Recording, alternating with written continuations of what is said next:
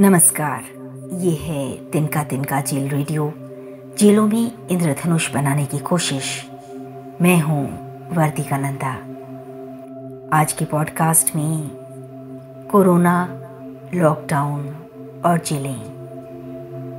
जेलें इसलिए कि जब भी लॉकडाउन की बात होती है, इंसान को लगता है जैसे वो किसी जेल के अंदर है। जो जेल के बाहर हैं, उन्हें अक्सर इस बात का इल्म तक नहीं होता कि जेल के अंदर की ज़िंदगी असल में होती क्या है। क्या जेल में बंद आदमी वही है जिसकी तस्वीरें आपने आज तक देखी? या जेल के अंदर बंद आदमी वो भी है जो उन तस्वीरों को देख रहा है।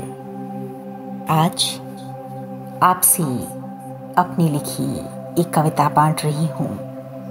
जेल में बंद आदमी। जेल में बंद आदमी वो नहीं जिसे पुलिस जबरन खींच कर ले गई। एक ऐसी जेल में जो शहर से दूर कहीं बसी है और जिसे सीखचों के पार से दिखती है। बस एक झलक भर रोशनी और कुछ छितराए तिनके जैसे तारे। और जहाँ खत्म हो जाती है, बाहर की चलाती ज़िंदगी की सरहद। जेल में बंद आदमी वो भी नहीं जिसकी चुप्पी समाज की शर्म को सोखती है। और जो खबर खबर नवीसों और तराजू के सरकने पर भरोसा नहीं करता। जेल में बंद आदमी वो भी नहीं, जिसकी आहें उछल कर कायनात के पास पहुँचती हैं। बेहिसाब तारों की तरह, बेहिसाब आहें। जिसकी मुट्ठी आज भी बंद है और गले में भरा पड़ा है दुनिया भर का जहर।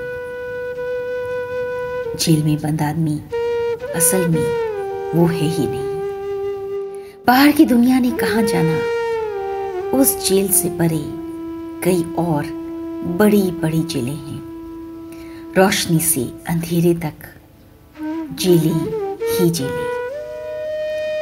बड़ी सड़कों, ऊँचे मकानों, द्वीपों, महाद्वीपों तक अपने स्वार्थ, प्रचार और मतलब की जेलें जेल में बंद आदमी वो नहीं, जिसे समय ने किसी बैरक में धकेल दिया, जो अपने ठगे जाने की तीस को कह ना सका, जिसके पास बड़ा सच इस ज़मीन के वज़न से ज़्यादा भारी है।